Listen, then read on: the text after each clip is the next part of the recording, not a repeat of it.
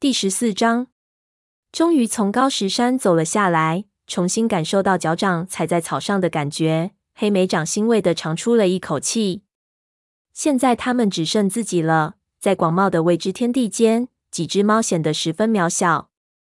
乌爪已经给他们指出了一条穿越田野的道路，两角兽拉起的尖利闪亮的围栏隔在中间。空气中可以嗅到很多两脚兽和狗的气味，但都已不新鲜了。他们快步通过时，田间有脸上长满绒毛的绵羊，一直盯着这些远行的猫。他们低着头，两耳平贴，显然很不适应将自己暴露在旷野里。他们像是从来没见过猫一样，豹毛嘀咕着：“可能是没见过。”褐皮应声说：“猫没事，不会到这儿来。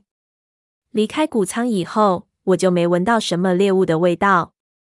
嗯，我以前也没见过羊。松鼠爪说着，朝身边最近的一只羊靠近了些。黑莓长不动声色地跟在他身后。据黑莓长所知，羊并不会对猫构成威胁，但他可不想冒险。松鼠爪在离羊一尾长的地方停了下来，深吸一口气，嗅了嗅，然后皱起鼻子。呸！他们看着毛茸茸的。跟长着腿的云朵似的，闻起来怎么会这么臭？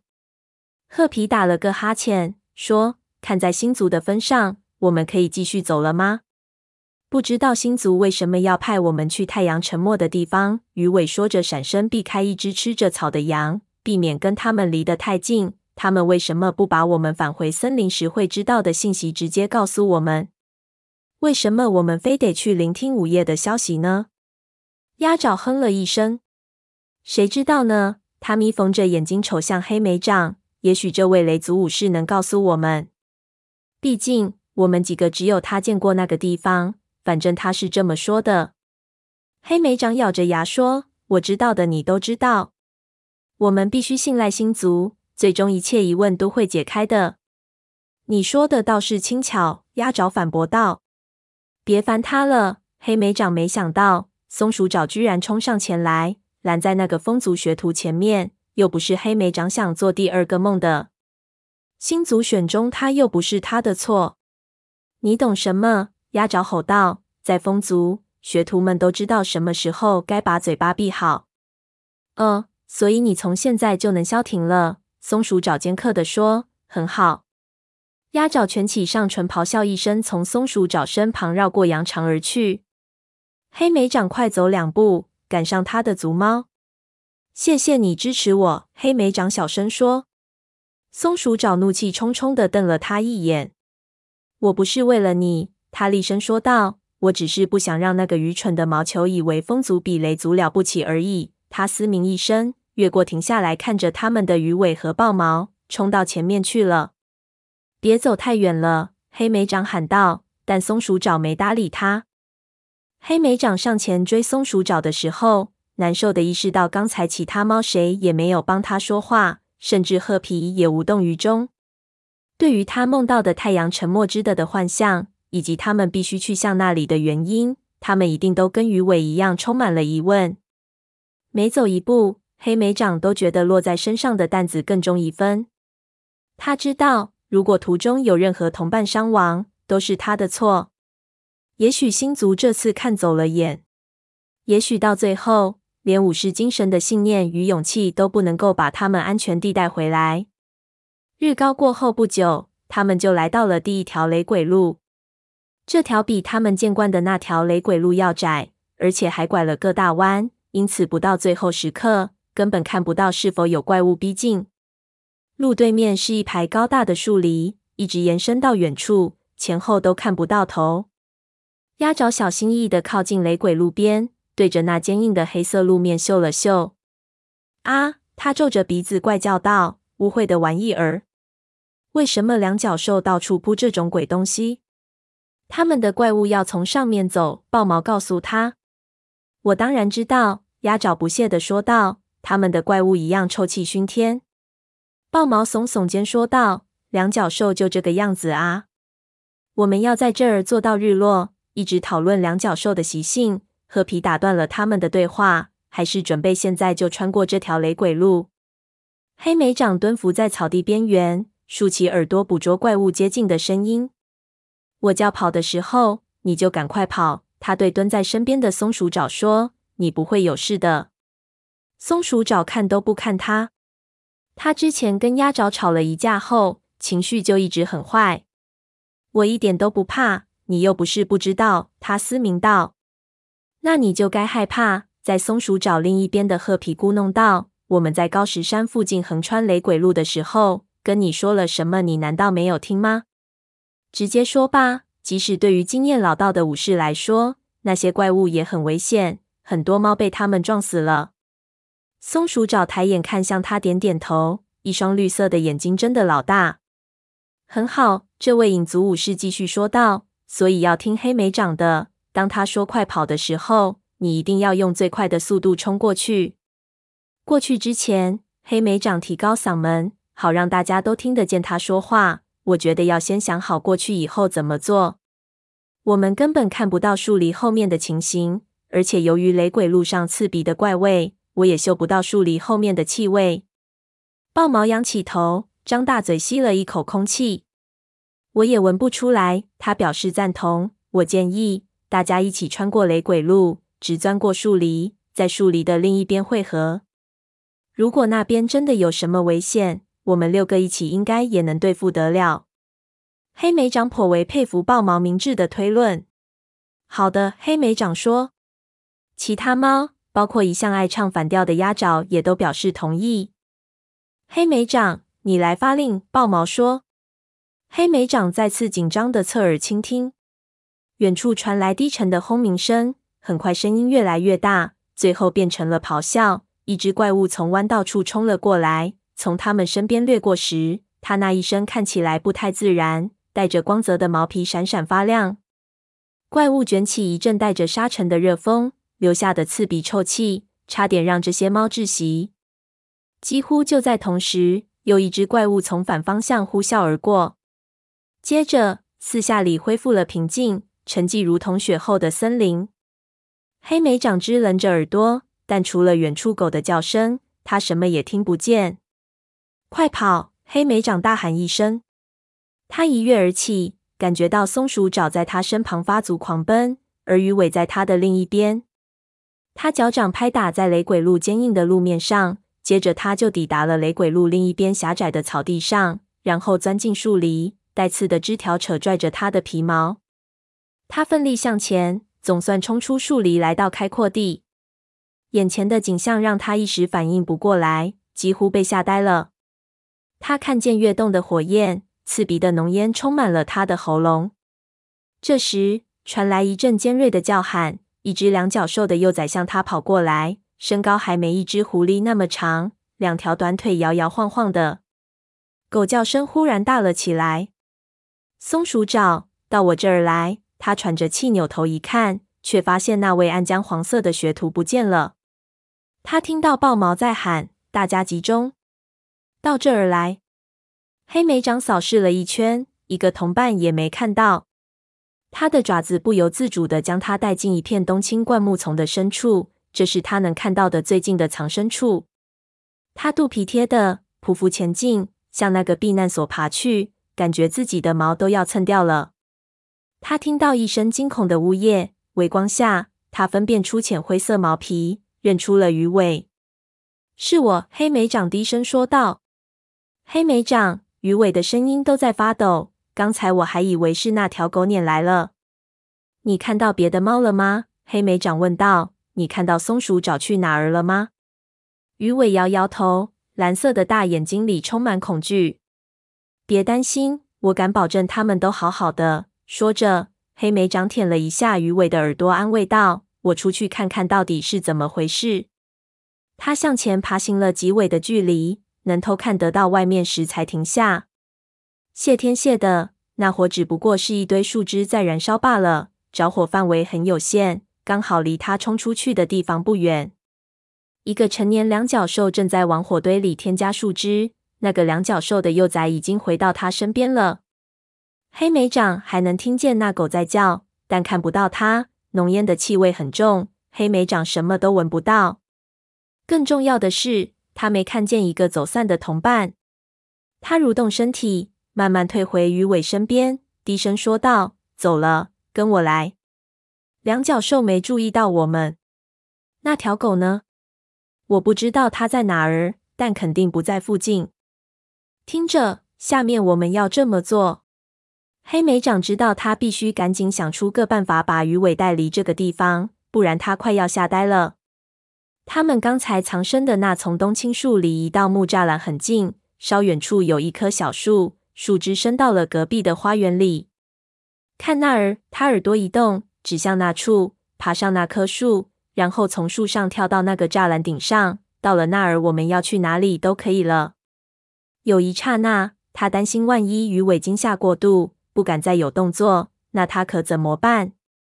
还好，这只浅灰色母猫坚定地点了点头。现在吗？他问道。对，我就在你身后。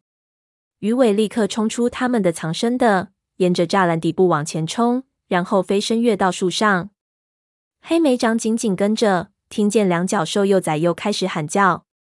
黑莓长紧紧抓住树皮，爬上树干，勾着一根结实的树枝。钻进浓密的树叶，隐蔽起来。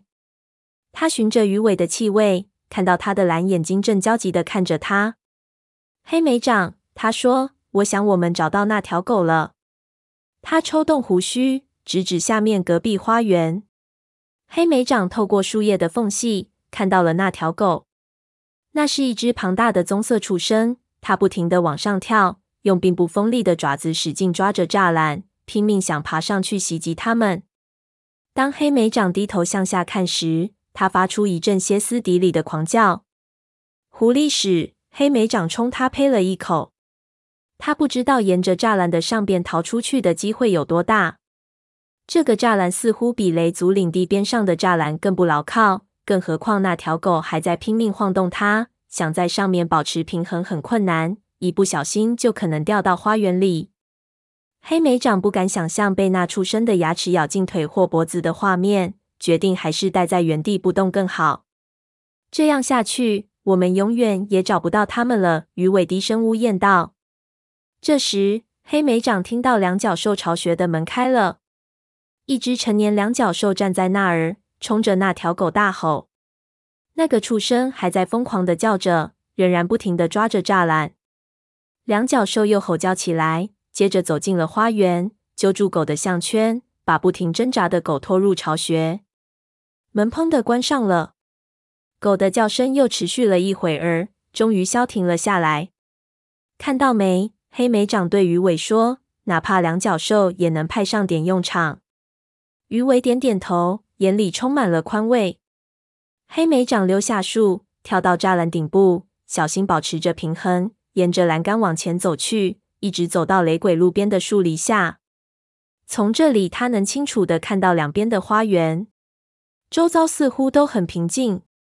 我看不到其他猫，也听不到它们的声音。鱼尾跟上他说道：“的确，不过这是个好迹象。”黑莓长说道：“如果两脚兽抓住了它们，它们一定会发出很大的响声，我们肯定听得到。”其实黑莓长也不确定。但这么说似乎能使鱼尾安心一些。你觉得我们接下来该怎么办？鱼尾问道。在花园里面会有危险。黑莓长打定主意，我们待在雷鬼路和树篱之间会更安全些。如果我们沿着雷鬼路的边缘走，那些怪物就撞不上我们。只要我们走出两脚兽巢穴的范围，我们就安全了。但是他们怎么办？黑莓长无法回答这个问题。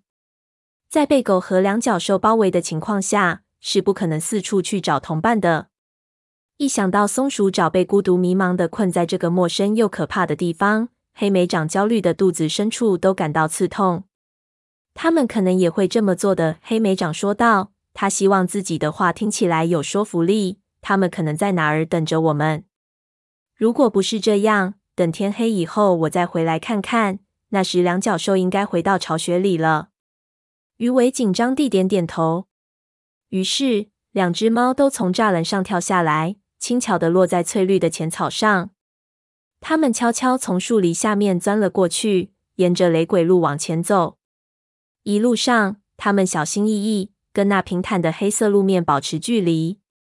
时不时有怪物从他们身边呼啸而过，但黑莓长一心挂念着另外几只走散的猫，几乎没注意怪物从身旁经过时发出的轰鸣声，以及那几乎撼动他们脚爪的强风。他们终于走到了树篱的尽头。雷鬼路在前方转了个弯，接上了另一条小路。两条路中间是一条楔形的、开阔的地面，被恣意丛生的山楂树覆盖。开阔的田野在雷鬼路的另一侧延伸到远方。一阵冷风吹来，吹乱了黑莓长身侧的皮毛。他凝视着田野的尽头，太阳已经开始落山了。感谢星族，鱼尾悄声说道。黑莓长领着鱼尾钻进灌木丛，那里面会更安全，说不定还有几个同伴已经在里面等着了。他让鱼尾留下放哨，自己往灌木丛深处钻去。他一边搜索，一边压低嗓门呼喊着其他猫的名字，但他没有听到应答，也没嗅到熟悉的气味。当他返回到鱼尾身边时，他正把尾巴盘在脚掌边坐着，身边有一只死老鼠。你要不要一起吃？鱼尾说：“我刚刚逮的，但我现在不太想吃东西。”黑莓长一看到猎物，这才发现自己肚子早就饿瘪了。早晨在乌爪的谷仓里，他吃得很饱，但他们到现在已经走了很长的路了。真的吗？我可以给自己捉一只的。没关系的，你拿去吃吧。鱼尾伸出一只爪子，把老鼠推给黑莓长。谢谢。黑莓长蹲在他旁边，咬了一口，温暖的滋味顿时溢满他的嘴巴。别太担心了。当鱼尾低下头，心不在焉地咬了一口时，黑莓长说道：“我敢说，我们很快就能跟他们会合的。”鱼尾停住嘴，焦虑地看了他一眼，希望如此。没有豹毛在，我总感觉一切都怪怪的。我们从小就比别的同窝手足更亲密。我想，这可能是因为我们从小没跟父亲在同一个族群的缘故吧。黑莓长点点头，想起自己和褐皮小时候有多么亲近，但因为父亲是虎星的缘故，他们总得加倍努力证明自己。当然，你能理解那种感觉的。鱼尾抽动下耳朵，示意他多吃两口。是的，黑莓长答道。他耸耸肩膀，但我对父亲的想念。没有你们对灰条的想念那么强烈。我多希望我能以他为荣，但我做不到。